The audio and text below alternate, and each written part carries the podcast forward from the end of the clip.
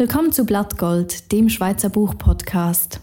Zweimal monatlich hört ihr hier abwechselnd aktuelle Literaturkritik, Interviews mit Autorinnen und Autoren oder eine thematische Sendung rund ums Thema Literatur. Mein Name ist Salome Meyer.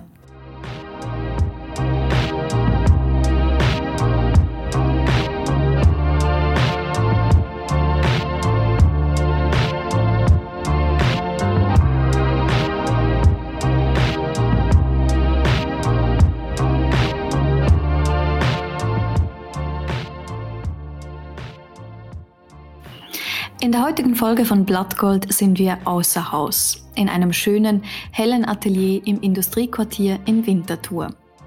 Hier findet gerade die Sofa-Lesung mit Regina Dürrig statt. Am Anfang erklärt die Organisatorin Martina Keller das Konzept der Sofa-Lesungen. Die Veranstaltung ist Teil von der Reihe Sofa-Lesungen, die es in Winterthur, aber auch in ganz vielen anderen Städten in der Schweiz gibt. Das Konzept ist ganz einfach. Es werden Autorinnen und Autoren meistens mit ihren Debüts eingeladen und die Lesungen finden immer statt an Orten, wo sonst keine Veranstaltungen stattfinden. Also häufige private Wohnzimmer, Estrich, Ateliers wie jetzt heute. In dieser Sofa-Lesung liest Regina Dürrig aus ihrem Prosadebüt Federn lassen. Was ihr nun hört, ist eine gekürzte Version von Lesung und Gespräch.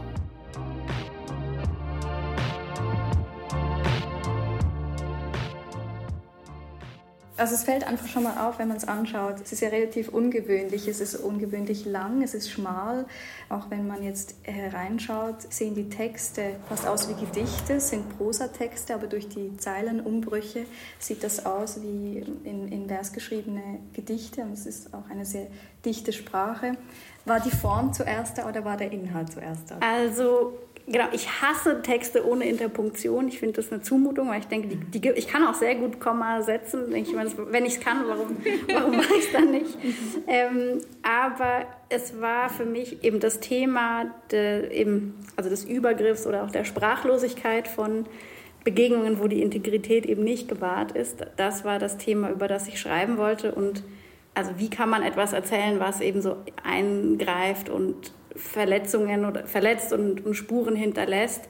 Und das war eine Frage, ich habe mich damit auseinandergesetzt und eigentlich diese Art zu schreiben mit den sehr, sehr kurzen Zeilen, die ist so im, die ist, ich weiß auch nicht so genau, wovon woher gekommen. Man deutet immer nach oben. Hier ist zum Glück auch eine direkte Verbindung. Ich weiß nicht von wo, genau von da oben oder von wo oben.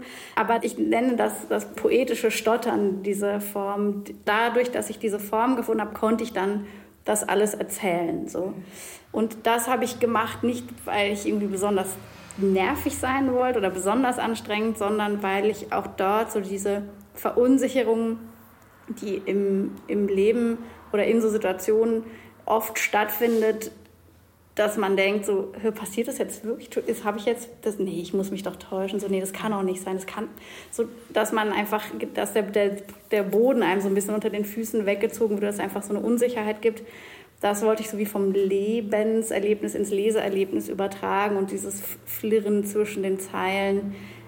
Ähm, wie genau sollte das so spiegeln? Und was du jetzt gesagt hast, dieses poetische Stottern oder auch dieses Stolpern, das ist etwas, was gleich im ersten Text, eine Art Prologstext, ähm, wird das auch inhaltlich irgendwie wie, wie vorgeführt. Und ich würde dich eigentlich bitten, jetzt gleich mal mit dem ersten Text zu beginnen, dann hören wir mal in den Text hinein. Der erste Text heißt Nachtblind. Ja, sehr gerne. Nachtblind. Lass uns zurück diesen Weg nehmen, sagt Nino und zeigt auf den Pfad, der dämmerig vom Waldweg abzweigt und geht voran. Ihr wohnt nicht weit von hier, du kennst den Wald oder Park oder wie das zu nennen ist, halbdichte Grünheit an der Baumgrenze zur Zivilisation.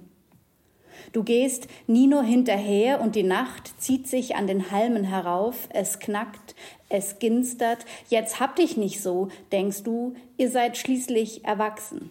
Zu zweit. Gut, Nino ist schmächtig und hat in jedem Handgelenk eine frisch eingeschraubte Metallplatine. Der darf nicht mal Milch hochheben oder Zucker oder Brot. Aber hier kann nichts passieren, denkst du. Und Nino sagt, habe ich dir schon mal von meiner Nachtblindheit erzählt?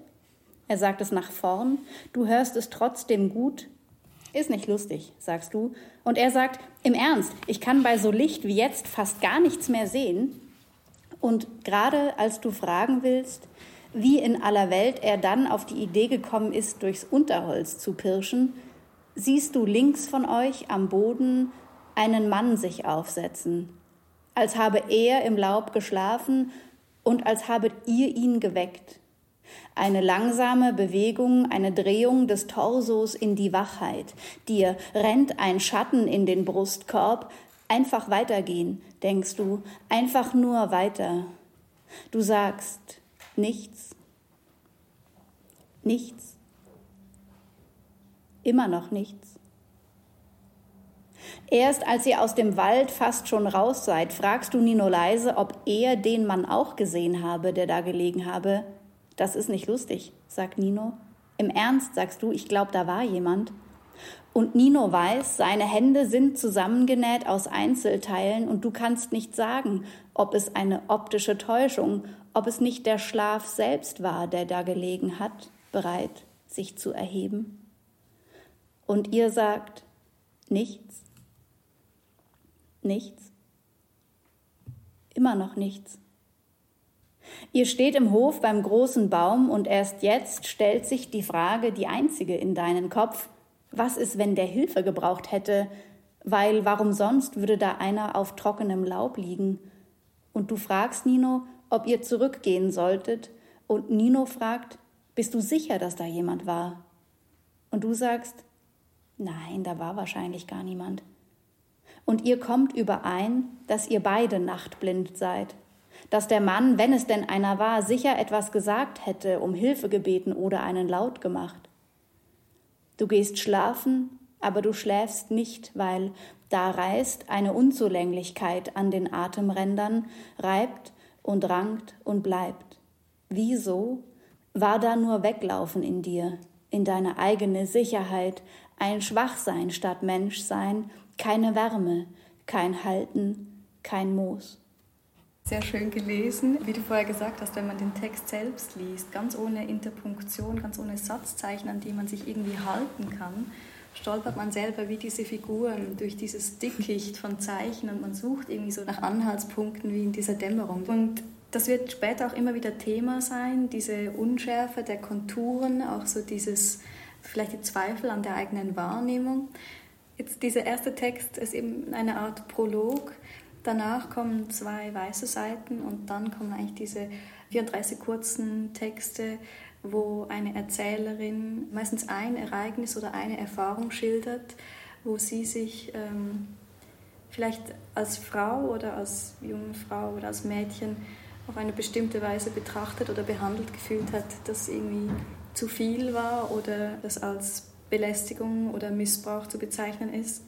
Es sind sehr intime und sehr spezifische Ereignisse auch, die diese Erzählerin schildert. Du hast aber ganz bewusst die Du-Erzählung gewählt. Und ich habe mich gefragt, wie, wie bist du auf dieses Du als, als Erzählerinstanz gekommen? Das ist auch so ein bisschen beim Heranschreiben passiert, relativ bald. Und es ist eigentlich so ein bisschen das Einzige, was, was möglich ist, weil mir ging es darum, nicht ein Einzelschicksal oder Einzelgeschichte, Einzelleben zu erzählen, sondern wie eine, eine Art kollektives Leben oder Erleben abzubilden. Und wenn, wenn, eben, wenn das jetzt eine Ich-Form gewesen wäre, dann wäre das so ungut mit der Autorin zusammengefallen. Das passiert ja sowieso oft in so Ich-Texten. Und so war das Du das Einzige, was möglich war für mich, um den kollektiven Gedanken da reinzubringen in den Text. Die Zeit äh, schreitet weiter voran. Ich glaube, würden wir sehr gerne etwas über die Jugend hören. Äh, du liest da Kontrast. Kontrast. Du bist 14 und isst Paracetamol als Pausenbrot, um den dumpfen Schmerz loszuwerden, der sich durch deinen Kopf in den Knochen pocht. Ein Tumor ist es nicht, aber was sonst ist nicht auszumachen, im Lauf der Untersuchungen wird Kontrastmittel gespritzt und du weißt, dass du von Spritzen ohnmächtig wirst, weil das war schon immer so. Das Gefühl der Nadel im Fleisch, in Fasern, in Adern, das dich unaufhaltsam ins Niemandsland zieht. Während der Spritze liegst du zum Glück, aber später sitzt du auf einem beigen Lederstuhl im Wartezimmer, bis das Ergebnis kommt, während allmählich die Erinnerung zurückkehrt, die Erinnerung der Adern, die Schwärze, der Schnitt. Eine Sprechstundenhilfe ruft deinen Namen durch einen Tunnel hindurch, sie fasst deine Schultern und setzt dich auf den Boden des Wartezimmers, sie kommt von weit, aber du kommst von weiter. Die anderen Wartenden holen Wasser oder raunen Mitleid, da rauscht der Arzt mit den Bildern deiner Gehirnscheiben heran. Was das für eine Show sein soll, will er wissen. Was das ist, all diese Empfindlichkeit, die Theatralik. Dass du dir das alles einbildest, teilt er dir mit und den Wartenden um dich herum. Das bildest du dir nichts weiter als ein, die Ohnmacht und den Schmerz. Dass da nichts ist mit deinem Kopf, sagt er, nichts falsch aus medizinischer Sicht. Alles nur Gehabe, dein Geltungsbedürfnis, dein Mädchensein, eine hirnverbrannte Lächerlichkeit, grollt er, rät dann, an deine Mutter gewandt, dass sie dich anmelden sollte zu einem Mannschaftssport mit rauem Körperkontakt, damit du lernst, ein bisschen Schmerz auszuhalten und deine Wahrnehmung sich abhärten kann am Wesen der Welt. Eine sehr ähm harte, kurze Erzählung, eine, eine Grenzerfahrung äh, und übrigens eine der ersten dieser Grenzerfahrungen ist ein Paar im Buch, wo die Erzählerin für kurze Zeit das Bewusstsein verliert. Hier dann äh, auch gleich mit diesem übergriffigen Arzt, der dann nicht nur ihr erklärt, sondern auch allen herum, wie falsch ihre Wahrnehmung ist und wie hier auch jemand über eine Wahrnehmung eines anderen bestimmt. Das, das perfide ist ja wirklich, dass andere jemandem vorschreiben, dass sie unterscheiden können und die andere Person nicht. Ähm, wieso ist das so wichtig, dass man mir auch ausstellt, dass das ein, eine Sache der Macht ist? Es ist ja, dass diese Figur gespiegelt bekommt, eben die eigene Wahrnehmung, die hat keinen Platz. Das ist nicht, die Welt funktioniert anders und wenn sie nicht so funktioniert wie die Welt, ist nicht möglicherweise die Welt falsch, sondern sie falsch. Und dieses Muster ähm, das ist ja genau das. Also wenn der Arzt sagen, wenn es heißt würde, ja, vielleicht sollten wir die Welt ändern, vielleicht ist es, vielleicht ist es auch okay, dass man Schmerzen hat, den man jetzt nicht erklären kann. Es wird schon irgendeinen Grund haben. Und nicht immer dieses, der Fehler ist einfach bei dir. Und ich mhm. glaube, dieses, den Fehler in die Menschen reinlegen, mhm. statt diesen Denkraum zu öffnen, dass, dass, es, dass der Fehler auch woanders sein könnte, das, das ist so also traurig und macht vieles zu oder verunmöglicht dann vieles, glaube ich. Ich finde auch in diesem Text hat man so langsam eine Ahnung, was das für Konsequenzen hat. Wenn man sich selber nicht mehr glaubt, weil einem ein Arzt gesagt hat, du kannst dir selber nicht glauben. Ja, genau. Wir hören jetzt noch einen Text aus der Phase der jungen Erwachsenen, heißt Asphalt. Asphalt. Du wachst auf von einem unguten Gefühl in deiner linken Hand. Du kommst zu dir, siehst die Infusionskanüle, Vollgast Krankenhaus, folgerst weiter 1. Januar. Denn das Letzte, an das du dich erinnern kannst, ist die Freundin des Gastgebers und Kräuterschnaps und eine Schneeballschlacht, in der du lange in Führung lagst, auch wenn unklar war, was eigentlich Punkte gab und was nicht. Dir wird schlecht, weil du immer noch keine Spritzen verträgst und da ganz klar eine steckt in dem viel zu engen Blutgefäß. Du willst klingeln, trinken, nach Hause, Dabei bist du in einer Stadt, die du kaum kennst, besuchst deine beste Freundin Mira, der du beim Wohnungsstreichen helfen wolltest, frisch getrennt, wolltest du lieber keine Party allein, lieber gar nichts allein.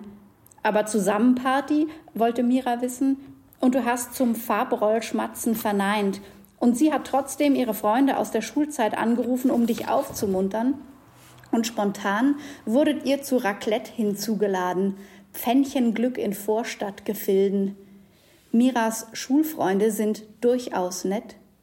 Mit verlegenem Lächeln bitten sie dich, doch noch eins aufzurücken, damit nicht drei und ein Stuhl übrig bleiben auf deiner Seite des Tischs, weil alles Paare hier, alle außer dir, und du schluckst und rutschst, und hier könnte der Abend auch schon zu Ende sein, wenn nicht Silvester, wenn nicht feiern müssen, wenn nicht Sekt und Böller, um kurz vor Mitternacht, du nimmst dir ein Glas und gehst den Spielstraßen entlang, immer schön in der Mitte, und plötzlich wird der Asphalt in deiner Vorstellung ganz weit und weich und gold. Und du weißt mit deinem Körper, nicht mit deinem Kopf, dass du frei bist, dass genau das eines deiner Privilegien ist, das größte vermutlich, dass du dein eigenes Leben hast. Und so banal die Erkenntnis ist, so wuchtig erfüllt sie dich und echolotet mit Verheißung durch dich hindurch. Ich hab, sagst du außer Atem bei Mira im Vorgarten der Freunde angekommen, ich hab gerade das Leben verstanden. Es ist ganz. Hast du was genommen? fragt sie. Und du denkst, woher denn? Und was überhaupt? Und warum? Und du setzt an, dich besser zu erklären, als Mira sich zu ihren Schulfreunden abdreht und sich demonstrativ ins Gespräch einbringt, ein Gespräch mit gut überschaubarem Informationsgehalt, Du wartest noch einen Moment ab, ob das als Witz gedacht ist, eine Sonderbarkeit. Aber sie bleibt weg, wohl damit du merkst, dass du peinlich bist, unangenehm, weil es hier nicht darum geht, das Leben zu verstehen oder generell Zukunft, weil alle schon wissen, was in den nächsten Jahren passiert sein wird.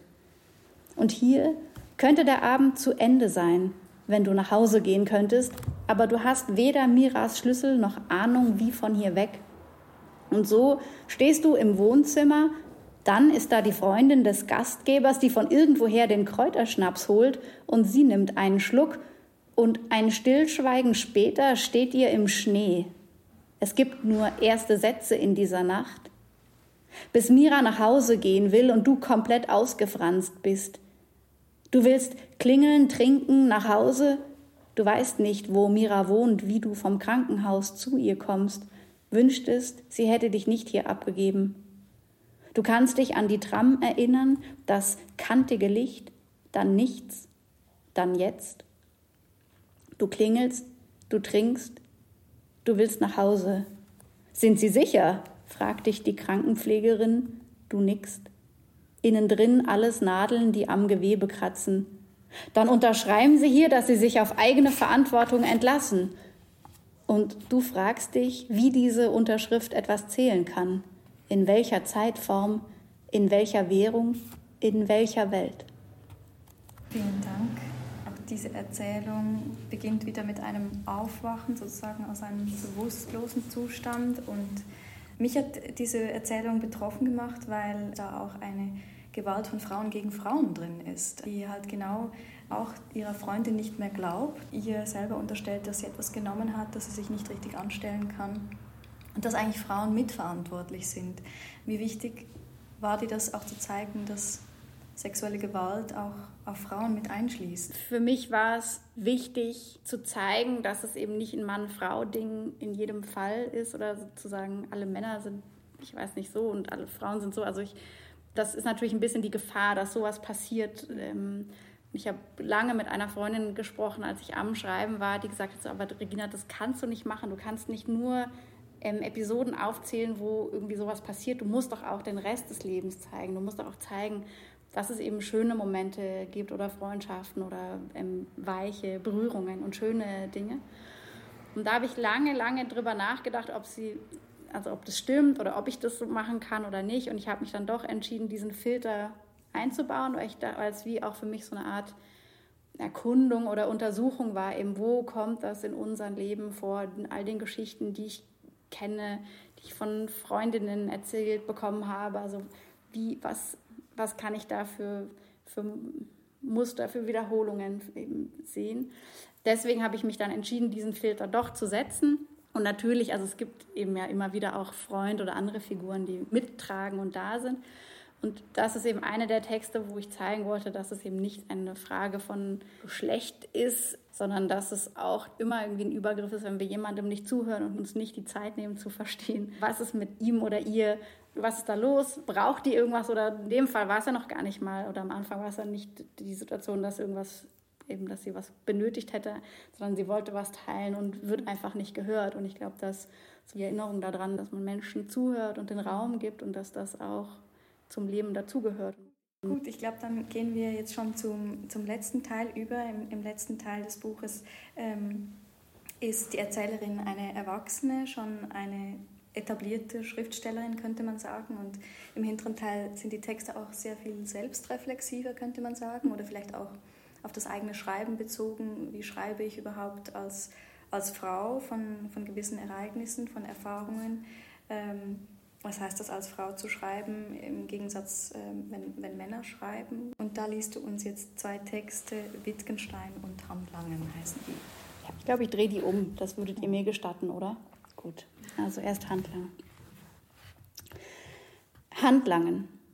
Du bist 30, 34, 36. Du sitzt an einem Restauranttisch in einer Bar, einem Konferenzraum, zusammen mit Menschen, die dich flüchtig kennen oder gut oder gar nicht.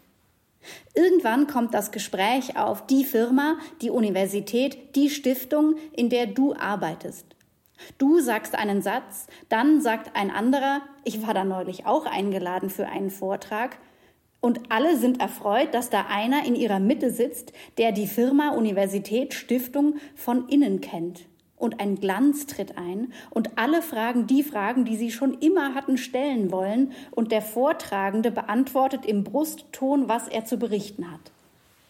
Einmal ist er dein guter Freund Jan, der dreimal versucht, dich zurück ins Gespräch zu holen, sagt, sie arbeitet schon viel länger dort als ich, deutet sogar in deine Richtung, läuft ins Leere, denn die Aufmerksamkeit wendet sich niemals zurück. Die Aufmerksamkeit jagt voran.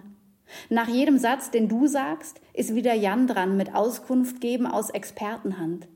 Er wird sich später bei dir entschuldigen, wird sagen, es sei ihm unangenehm gewesen, und du wirst nicken, und ihr werdet sagen, wie unnötig das ist und hartnäckig patriarchal und dass Jan im Grunde auch nicht gehört worden ist, genau wie du, nur anders. Wittgenstein. Du bist 33 und arbeitest für ein paar Wochen in Istanbul, die Stadt, die aus Fähren, Freundlichkeit, Geräusch besteht, das in dein Büro brandet, je nach Tageszeit anders gestimmt, aber immer gleich laut, in der Nacht wärmer und geheimnisvoller.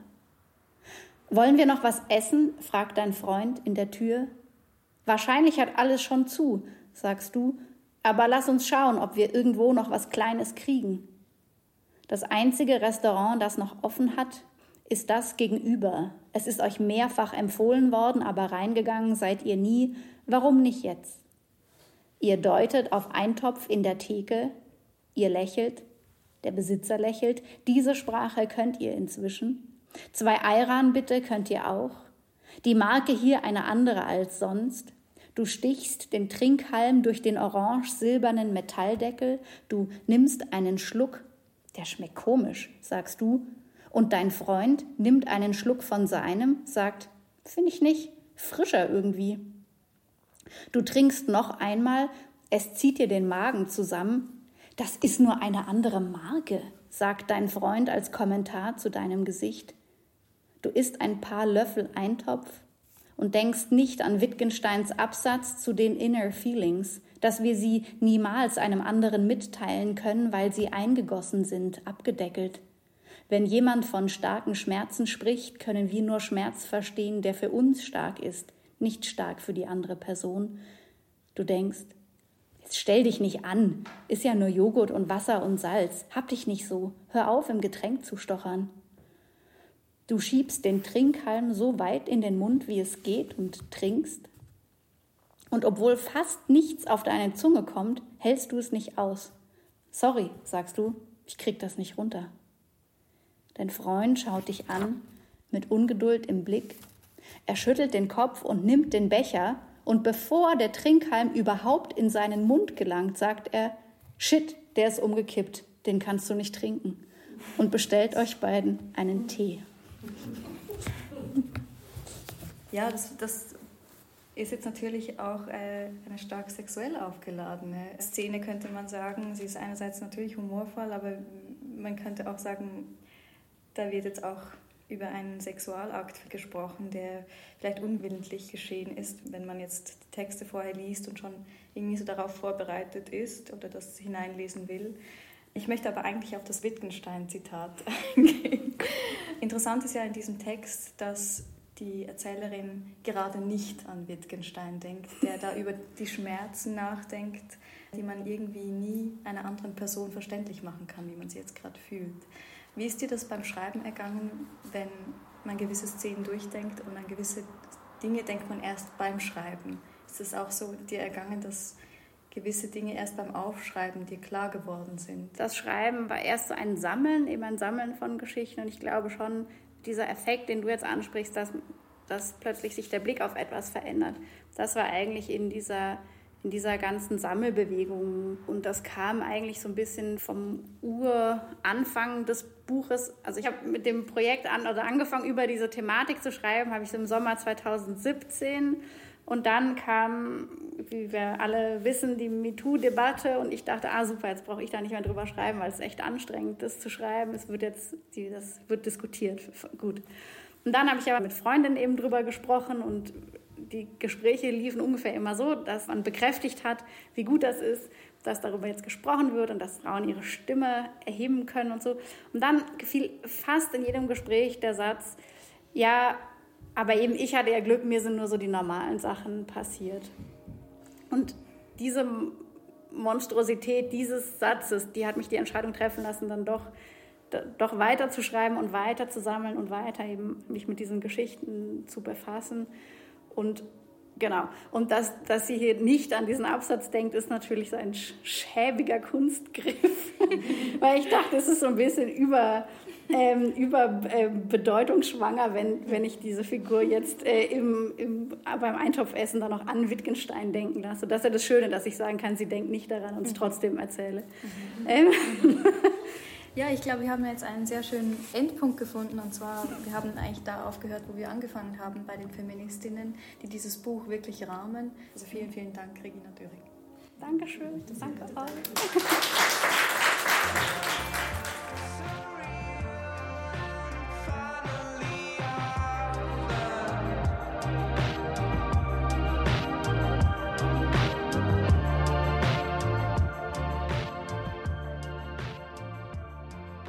Und das war das Gespräch mit Regina Dürrig von der Sofa-Lesung in Winterthur. Die Novelle Federn lassen ist beim Verlag Droschel erschienen.